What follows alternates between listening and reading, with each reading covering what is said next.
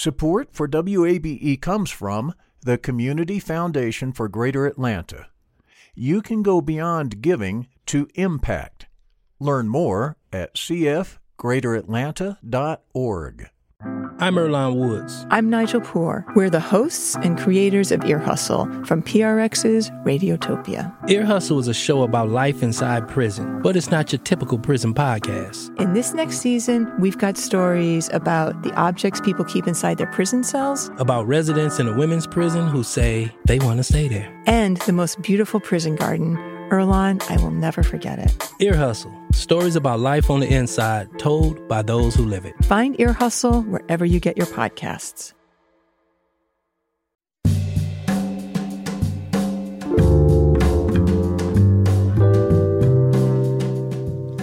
From WABE in Atlanta, this is Closer Look, and I'm Rose Scott.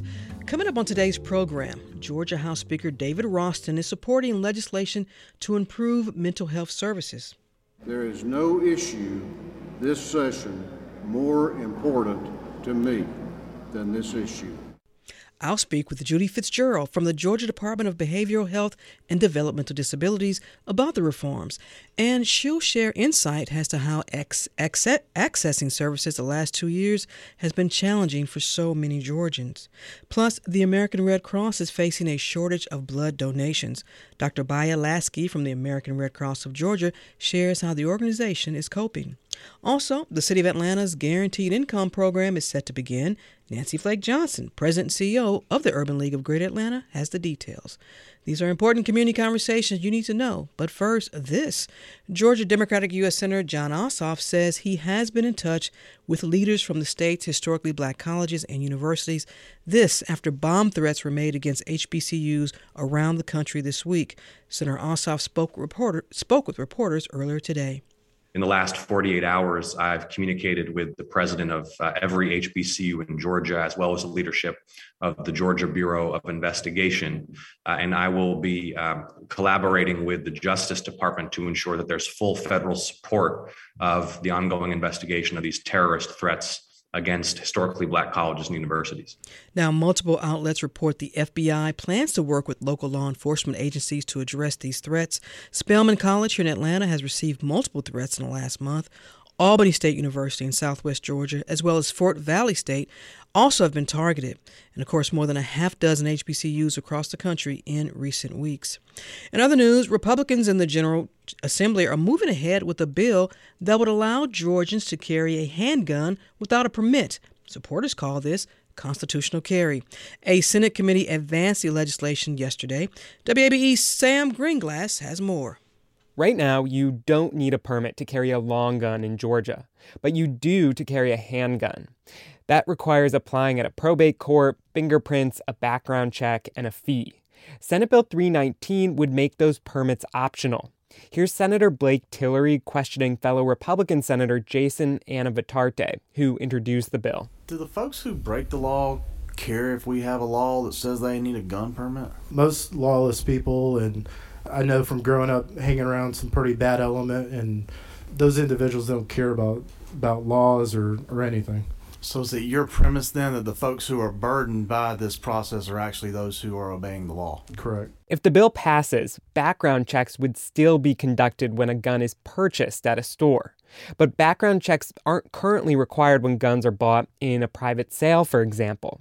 So, without a permit process, Democratic Senator Elena Parent says some gun owners would never undergo a background check. Are you aware that in 2020, at least 5,000 people were denied weapons carry licenses, and the number one reason for the denial is criminal history? It probably would make sense if we're doing background checks and there are going to be people who are going to probably be denied a license. So your bill would eliminate that. So why would we want to make it easier for well, these criminals to, to, to carry a gun in public? 21 states already allow permitless carry. Governor Brian Kemp says he wants Georgia to join that list, so some version of this bill is likely to become law this session. Sam Greenglass, WABE News. Well, some great news for rural areas in terms of faster and dependable broadband internet. More than 180,000 homes and businesses throughout Georgia could benefit. Governor Brian Kemp announced yesterday the state will allocate more than $400 million of federal COVID relief dollars to 49 projects in parts of 70 mostly rural counties.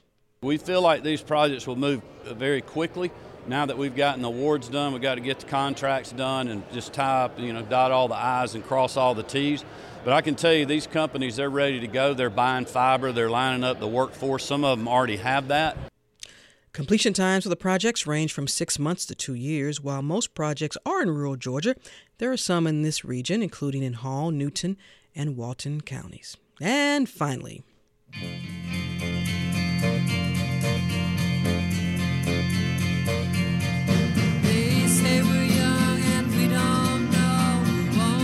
Uh, it's Groundhog Day. and whether we'll see a longer or shorter winter depends on which prognosticating rodent you trust. Now, in Georgia, General Beauregard Lee did not see his shadow. That's a prediction of an early spring. However, up in Pennsylvania, Punxsutawney Phil, perhaps our nation's top furry critter meteorologist, saw his shadow, predicting six more weeks of winter. Sam picked this song because he's a big fan of the movie Groundhog Day. My take, personally, I defer to my knee. If my arthritis is not too bad on this day, we'll continue to have a mild winter and get ready for spring. I'm happy to report my knee feels pretty good today. And a note of disclosure the National Weather Service in Peachtree City does not endorse this forecast. This is Closer Look.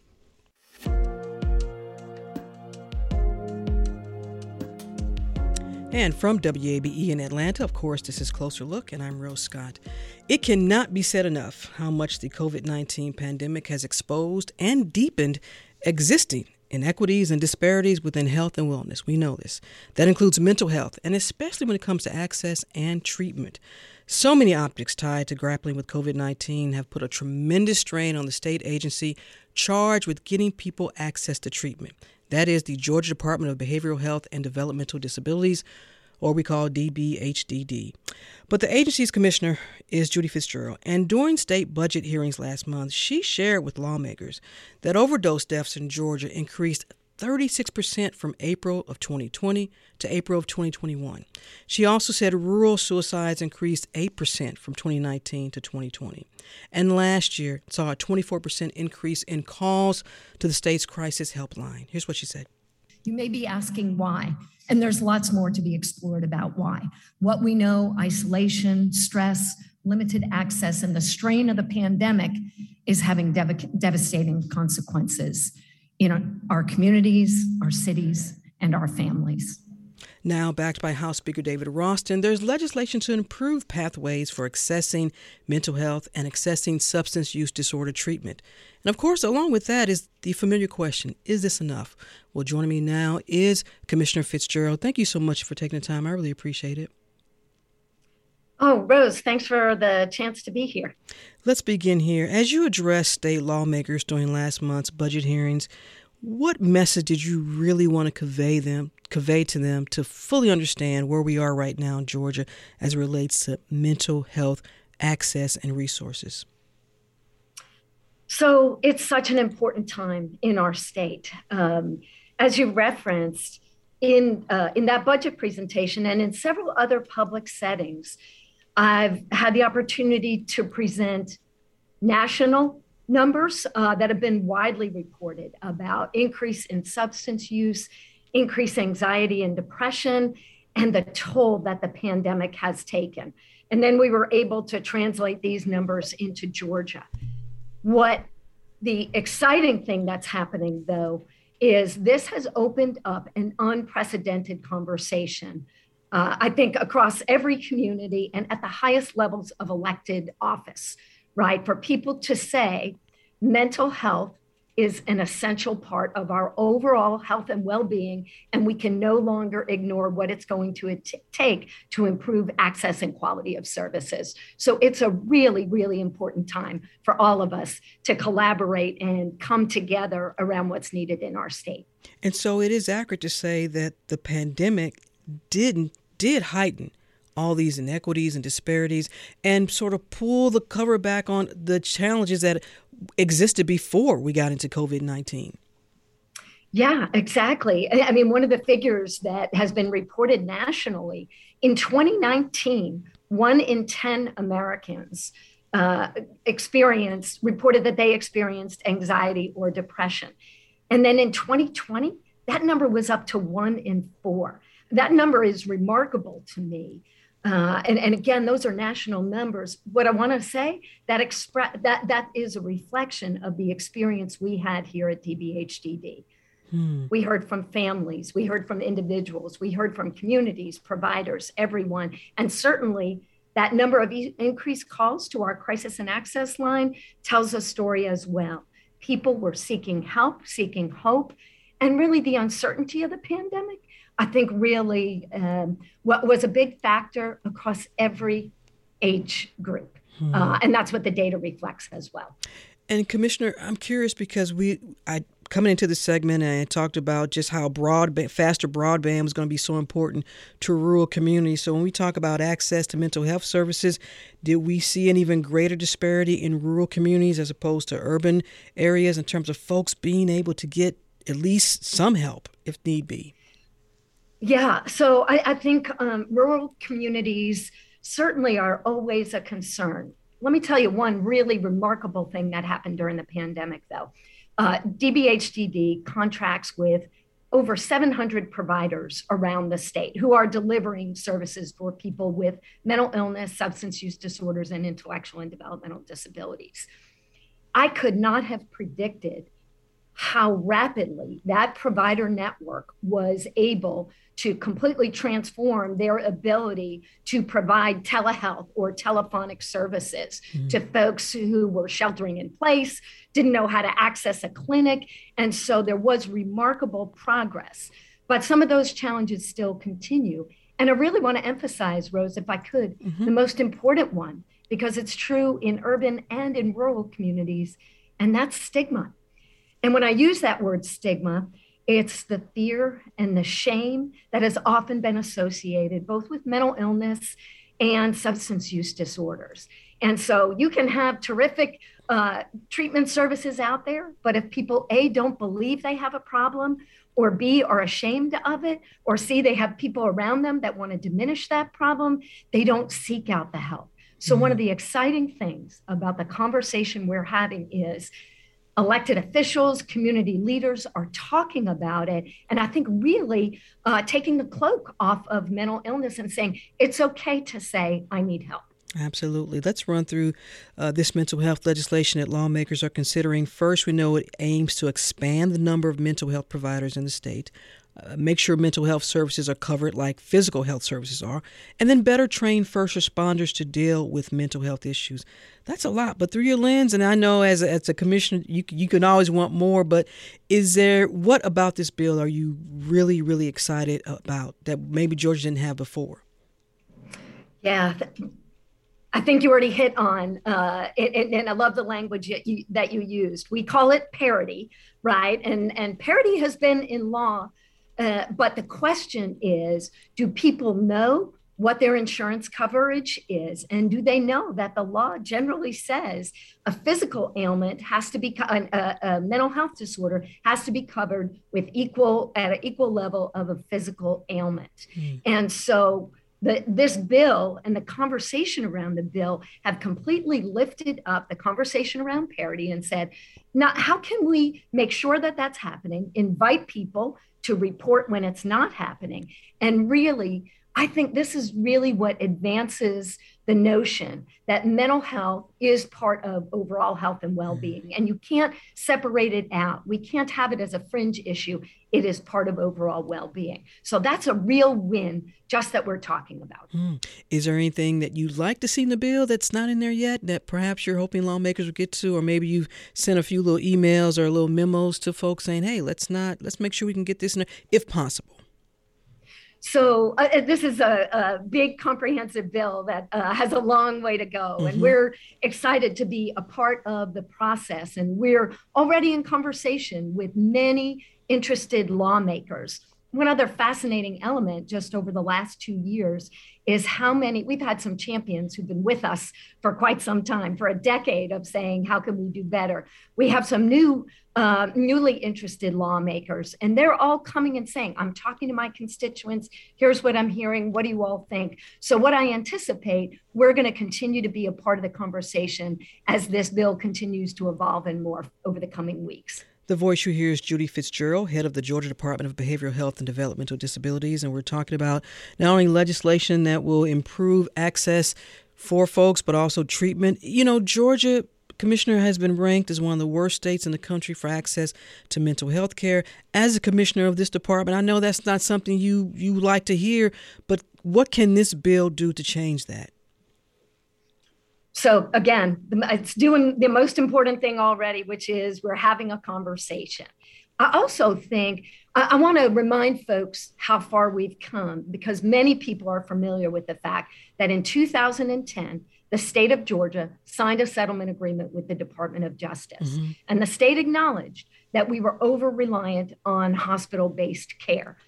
Over the course of several years, we closed two hospitals and we invested hundreds of millions of dollars in community based care.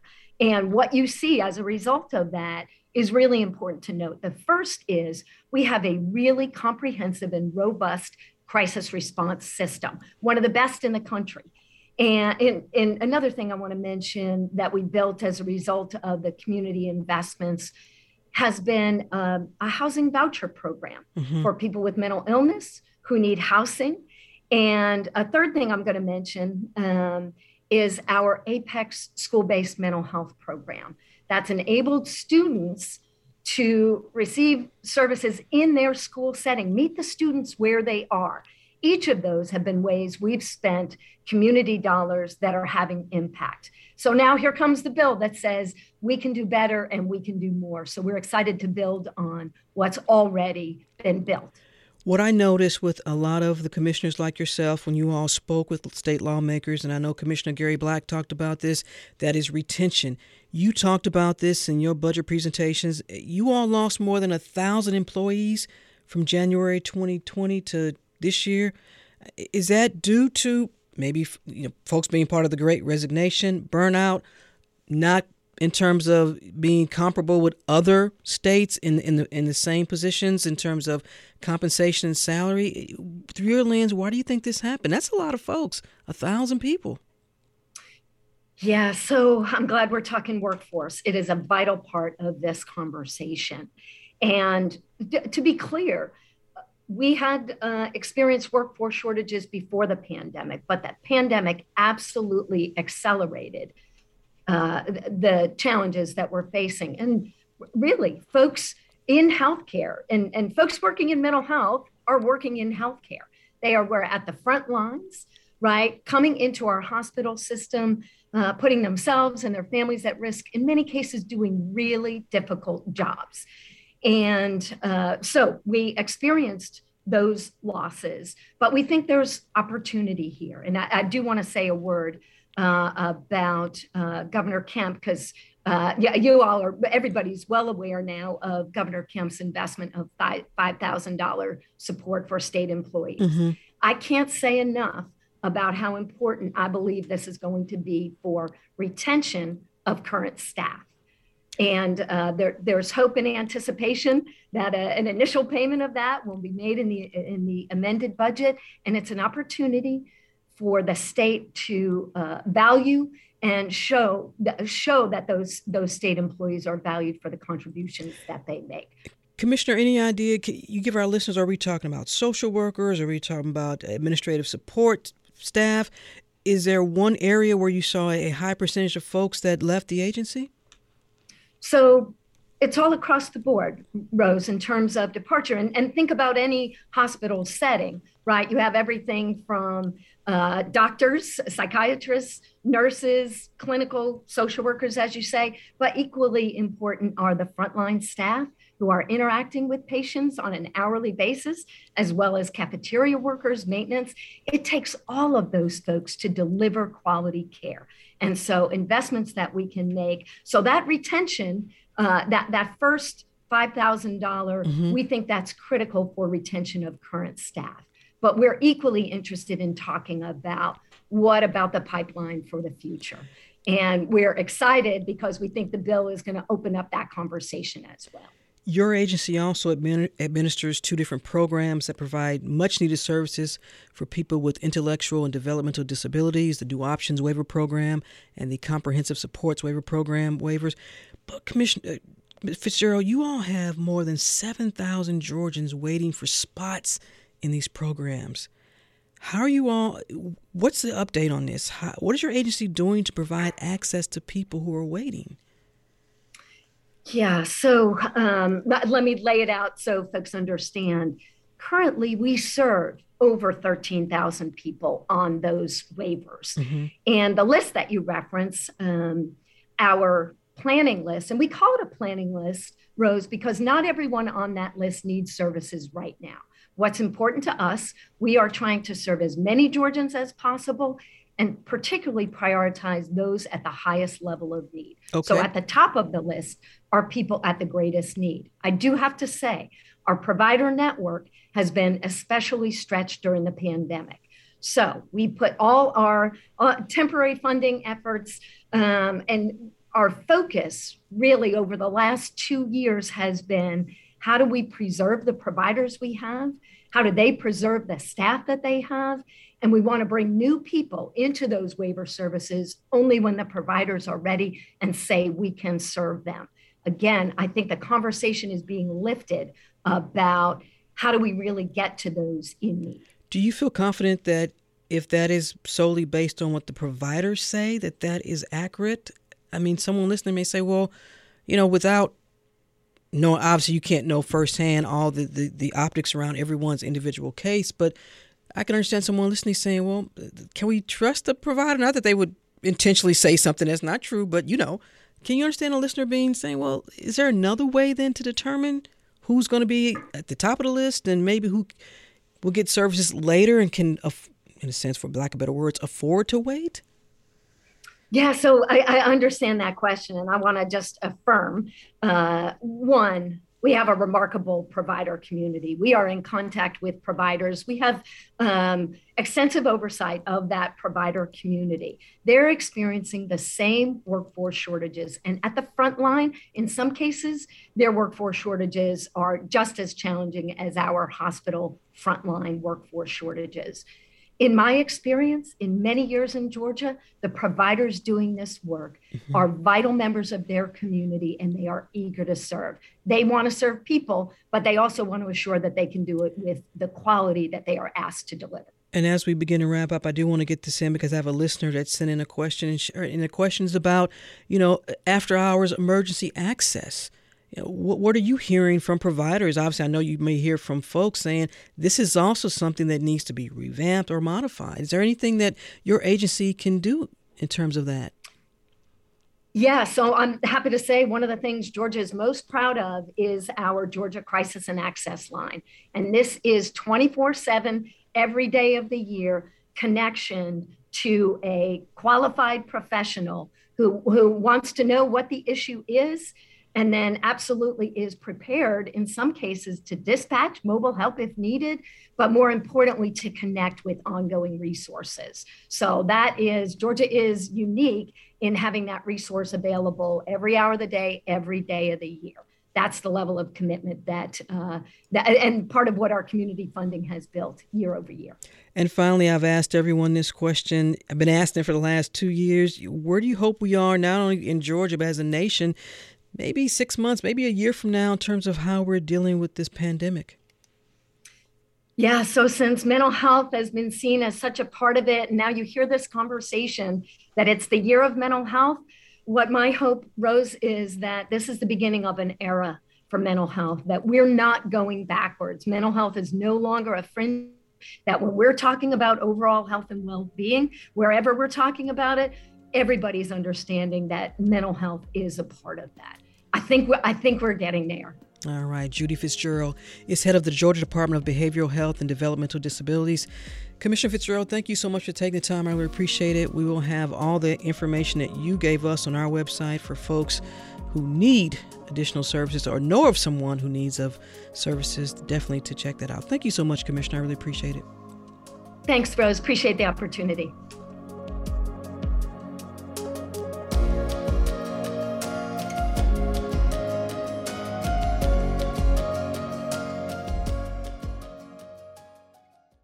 Support for WABE comes from the Community Foundation for Greater Atlanta.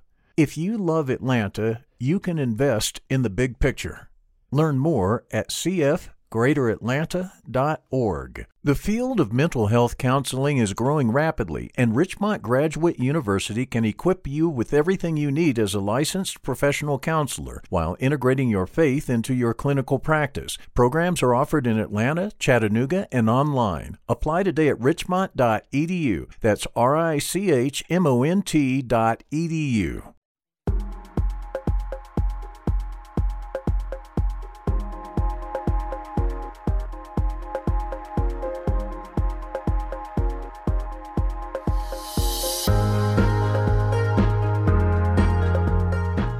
And you're listening to Closer Look, Amplifying Atlanta. I'm Rose Scott. For the first time in its 100 plus year history, the American Red Cross has declared a national blood crisis. And yes, it's due to the ongoing COVID 19 pandemic, which has driven down blood donations, leading to the worst shortage in over a decade. And in recent weeks, the Red Cross said it had less than a one day supply of some blood types on hand We'll talk about more. We'll talk about that in just a moment. Joining me now to discuss this is Dr. Baya Lasky. She's medical director for the American Red Cross of Georgia. Dr. Lasky, thank you so much for taking the time. I really appreciate it. Thank you. Good afternoon, Rose. Thanks for having me. As listeners hear, the Red Cross has had less than a one day supply of some blood types. That's got to be alarming yes, this is really a critical situation. Uh, we are very concerned about the blood supply. This is really unique in uh, where we're at. This is uh, the lowest we've been in a decade, and relative to the demand now, this is really the worst that we've ever seen. Hmm. Dr. Lasky, is we know because of the pandemic, Red Cross centers were impacted. Give our listeners an update now in terms of the centers folks can make appointments to come in. How how are you all coping still with we all are in terms of protocols and procedures and all of that? Right. But this is definitely still due to the ongoing restrictions related to the pandemic. Uh, we have had a loss of about 10% of our donor base uh, since the onset of the pandemic, which has really been just compounded um, over the last two years. Uh, high school and college campuses uh, have uh, been closed um, and have resulted in a loss of about 64% of, of, of blood from those locations patients. And we are continuing to be challenged with the current COVID surge, uh, as well as on our donors, as well as on our staffing. Uh, so we are encouraging people to make appointments. Uh, people can go to our website, redcrossblood.org, or our Red Cross Blood Donor app to, uh, they can type in their zip code and find either mobile drives or our donor centers. And we are encouraging people to make appointments. Um, it does help to manage the flow of people to avoid crowding uh, and it also helps us to direct our staff uh, appropriately so that, that we can pair our limited staffing right now with where our, our donors are going to turn out. And regarding safety, we have been uh, in line with the CDC guidelines regarding social distancing. Uh, we have universal masking protocols, and we do screen our staff and donors uh, for any symptoms of COVID. Um, donors have to be recovered for 10 days uh, in order to come into our, our donor centers. Uh, and so we continue to uh, be, be in line with the CDC to create the most safe environment for for our donors. Here in Georgia, Dr. Lasky, what blood type is heavily needed? We need all blood types, but type O positive and O negative are in the greatest demand. O negative is considered universal, and O positive is nearly universal. And as you mentioned, we are at sometimes a half day supply uh, of our of our most needed blood types. And really, this is uh, forcing physicians at the hospital level to make some really difficult decisions about who is getting the blood. Hmm. What have you heard from? I mean, can you share? You don't have to mention names, or can you share some stories?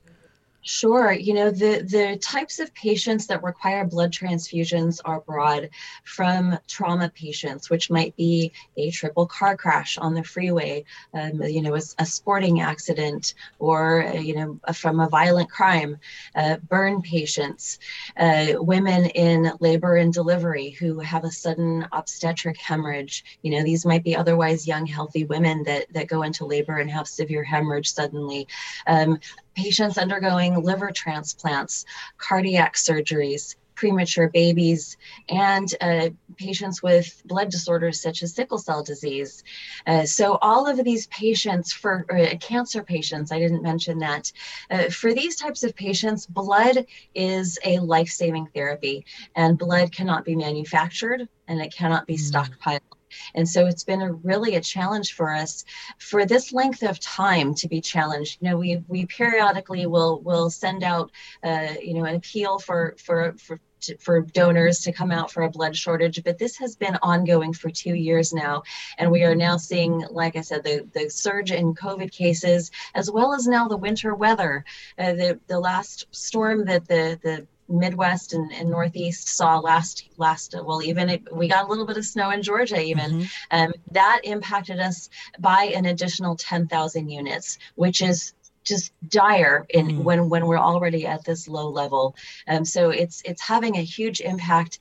And and so yeah you know there are hospitals that are reaching out please send us more blood. Please send us more blood. And we're really having to make some tough decisions um, you know for for the women in, in labor and delivery. For that patient who's been on the transplant list for uh, months and who now has a liver and they need blood right now. How do and, you make that decision, Dr. Lasky? How do y'all make that decision? It, they're tough decisions. Um, and it's really the Red Cross Medical Office is working with our community partners at the hospital uh, to provide guidance. There's a lot of conversations at the hospital level with how to triage blood.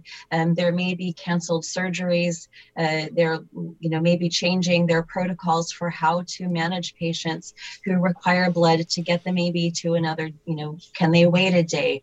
Um, but you know, for for patients, I have heard about patients with sickle cell disease who are sitting in the hospital in the middle of a, a sickle cell crisis who are waiting for blood.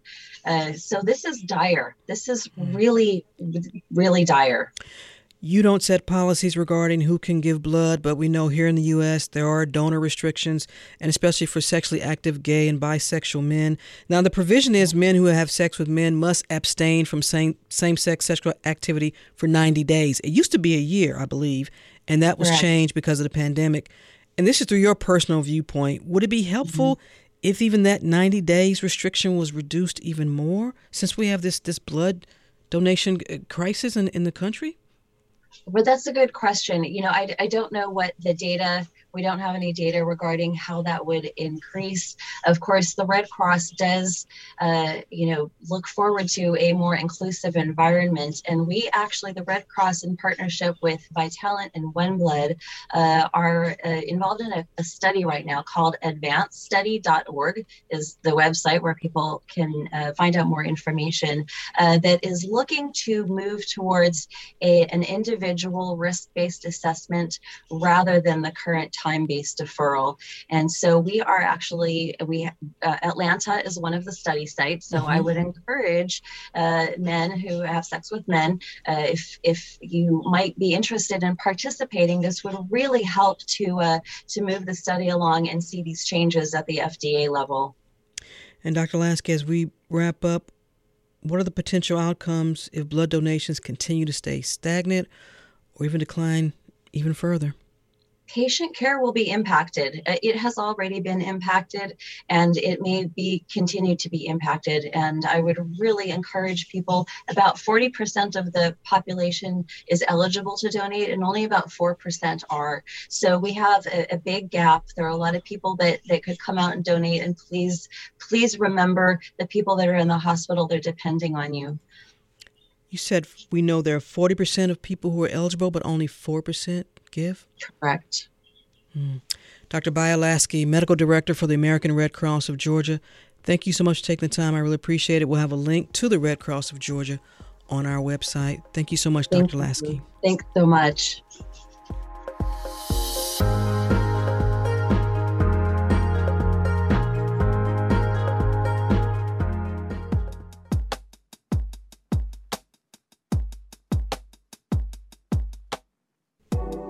And Closer Look rolls on here on 90.1 WABE. From Atlanta, I'm Rose Scott.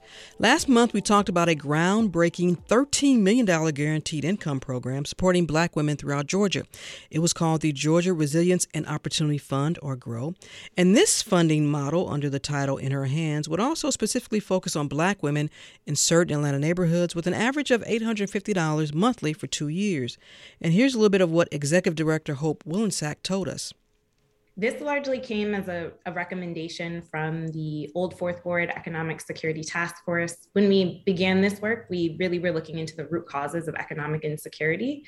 And of course, it's pervasive, felt across many groups, not only in Atlanta, Metro Atlanta, but across the country. Metro Atlanta has is, has the the lowest economic mobility of any city in the country, some of the most entrenched inequalities, some of the most uh, entrenched poverty rates. And mm-hmm. yet, even among that, we saw that Black women were because of systemically created inequalities, both historic and ongoing policy choices, Black women were really facing the brunt of that. Now, before leaving office, Atlanta Mayor Keisha Lance Bottoms announced a partnership with the Urban League of Greater Atlanta. It's called Impact income mobility program for Atlanta community transformation, and it will focus on low income Atlanta households. New Mayor Andre Dickens is also supportive of this, and this is Atlanta's first citywide guaranteed income pilot program. Join me now with more, a regular guest to the program, Nancy Flake Johnson. She's president and CEO of the Urban League of Greater Atlanta. Thanks for taking the time. Good to see you again. Good to see you too, Rose. Thanks for having me on. And before we get into our conversation, I, I, do want to get your thoughts on, on these recent bomb threats being called into several historically black colleges, university, because you know, Nancy, this is a, beyond alarming. It's, it's triggering, given the history of these actions, not just against HBCUs, but also houses of worship, and of course, right here in the Atlanta area, the history there. It is yet another example of just how far apart we are in this nation. Um, it's heartbreaking. I'm, you know, I'm a Howard University alum. Mm-hmm. Um, for any college, for any institution, any home, any sanctuary which should be safe for our city citizens, to be subject to this. Um, I mean, it's it's terrorism mm-hmm. at home and it's got to stop. Um, I personally, I personally do not feel safe in this country. Personally, I fear for the future for myself as I move toward, you know, retirement age and and my children and my grandchildren. Um, I'm I am encouraged, however, because um, there are people across races and religions, we are pulling in. This is the time to lean in to one another. And uh, we've got to be, uh, though, the alarm has to be, it's pulled. Hmm. These kinds of examples make it clear.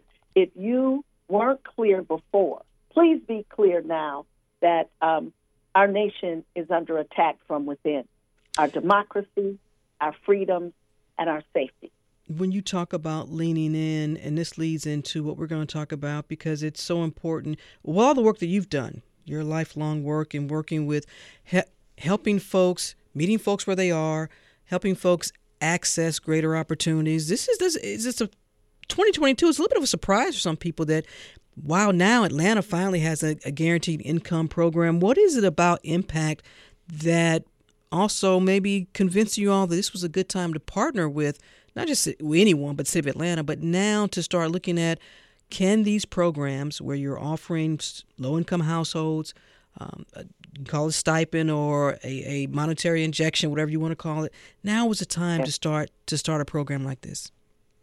There couldn't be a better time, Rose.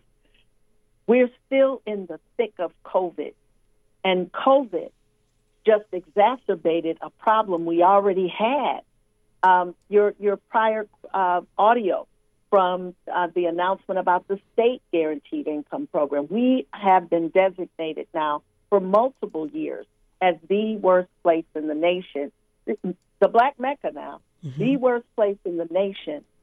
Number one for business, but the worst place in the nation for income inequality and for economic mobility.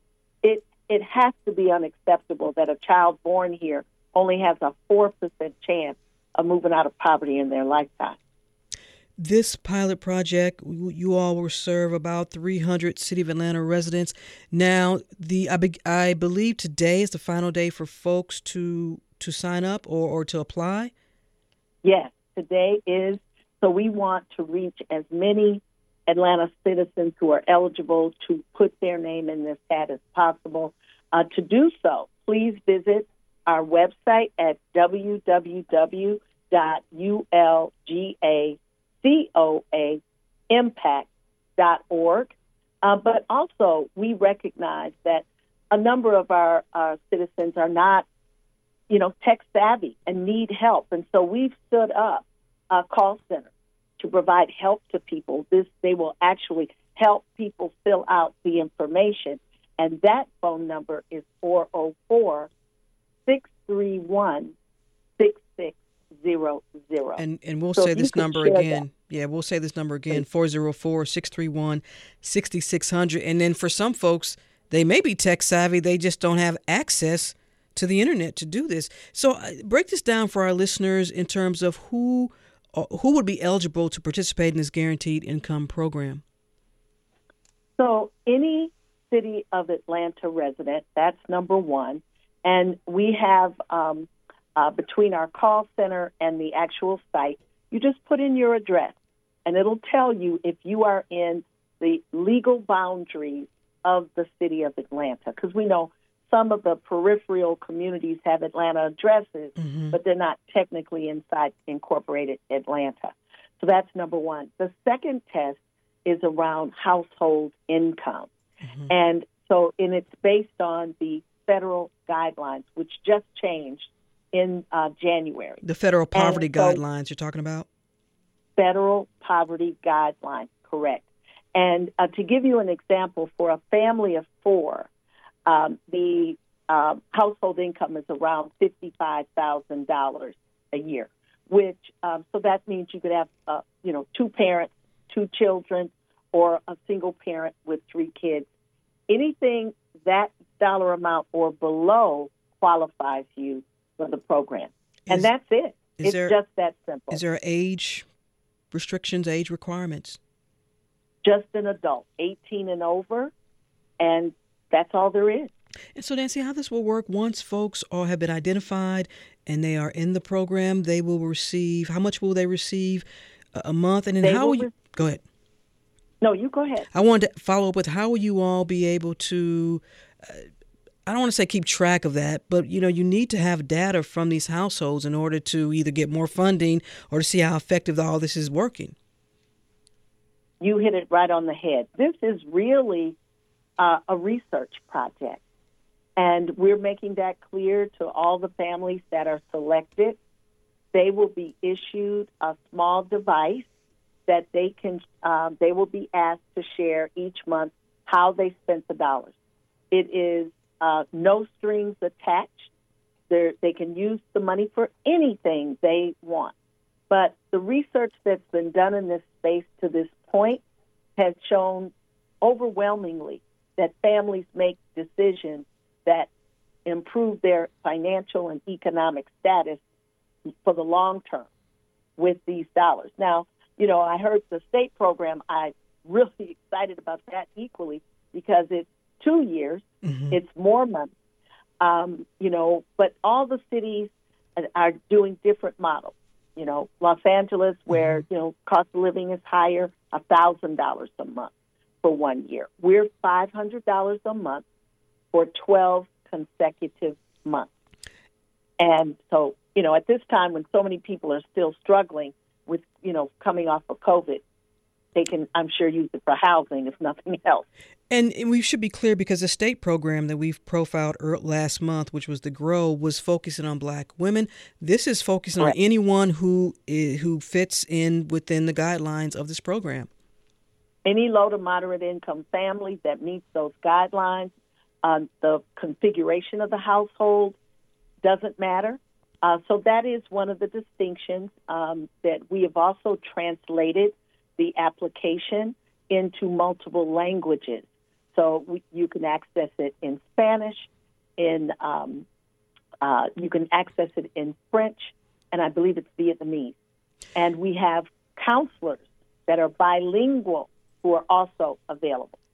Nancy, let me ask you this. What do you think people often get wrong or the misconceptions about how these guaranteed income programs work?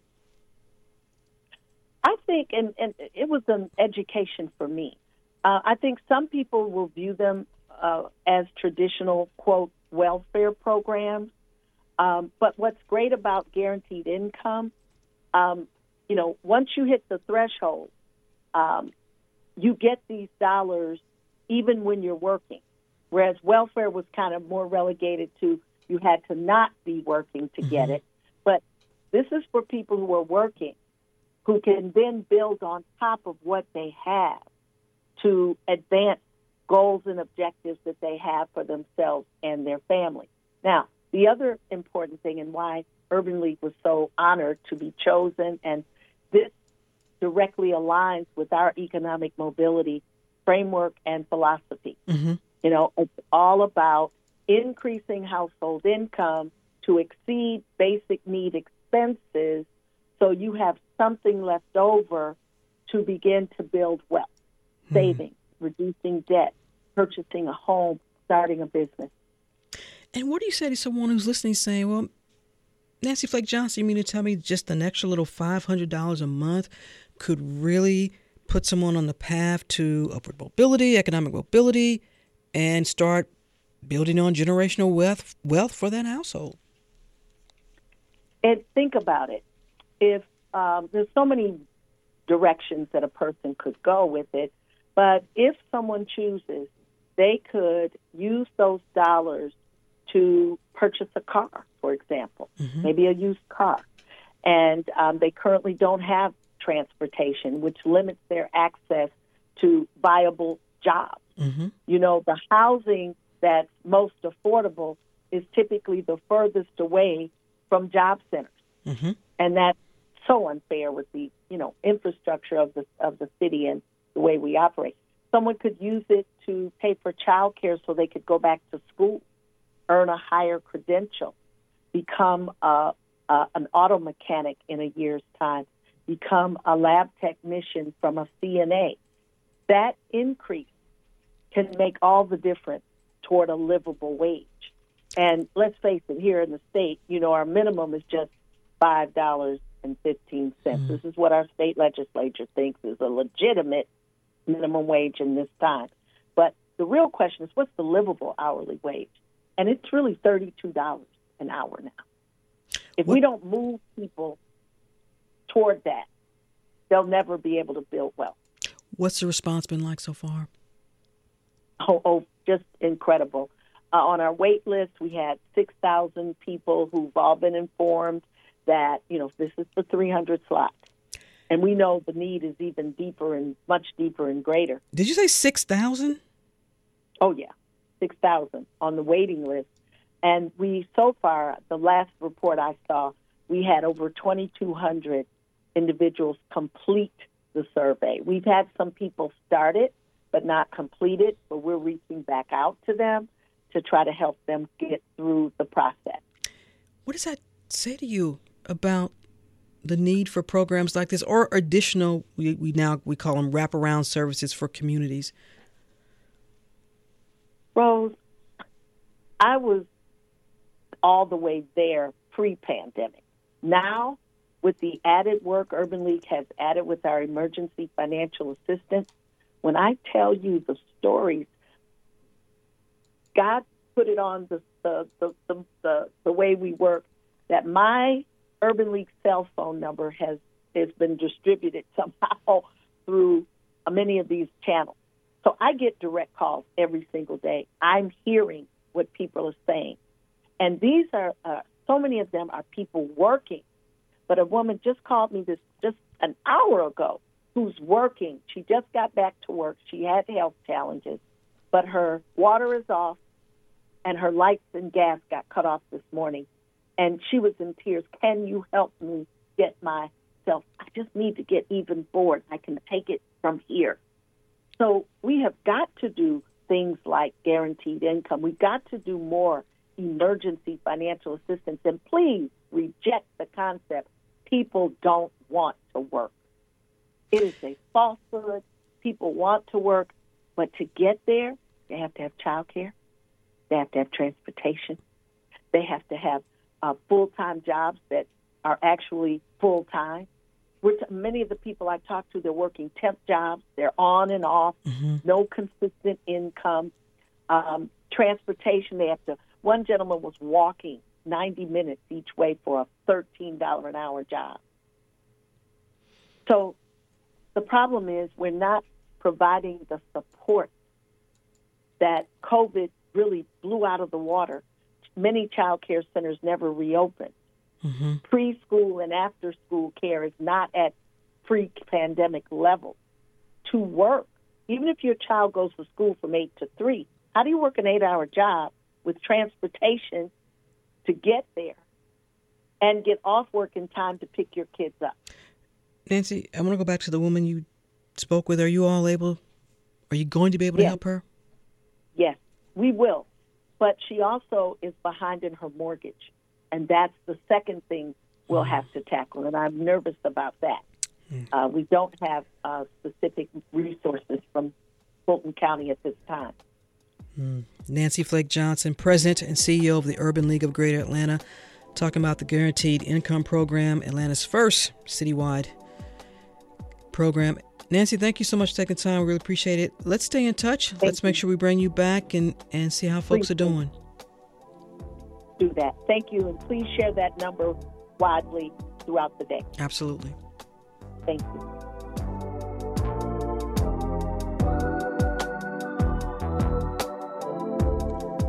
And that's it for this edition of Closer Look. Our senior producer is Sam Whitehead. Janine Etter, LaShawn Hudson, and Daniel Razel are our other producers. Kevin Rinker is our engineer. A reminder to let us know your thoughts on today's program or any other. Send me an email, rose at wabe.org. And as always, if you missed this program, it's online at wabe.org slash closer look. And of course, Closer Look weeknights at 7 p.m. as well as in our podcast. So subscribe to Closer Look wherever you like. We'll have links to all the, the conversations you heard today. Stay tuned to 90.1 WABE Atlanta. I'm Rose Scott.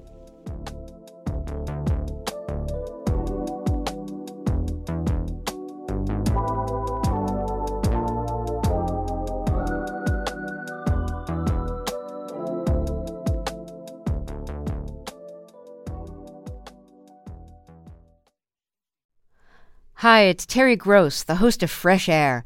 We bring you in depth, long form interviews with actors, directors, musicians, authors, journalists, and more. Listen to our Peabody Award winning Fresh Air podcast from WHYY and NPR. The Gold Dome Scramble podcast is now plugged in, a WABE Politics podcast. New name, same on the ground reporting from us, WABE Politics reporters Sam Gringlas and Rahul Bali. We'll cover local, state, and national politics as we talk to politicians and voters to break down each week's biggest headlines. New episodes drop on Fridays. Listen and subscribe at WABE.org or your favorite podcast platform. WABE.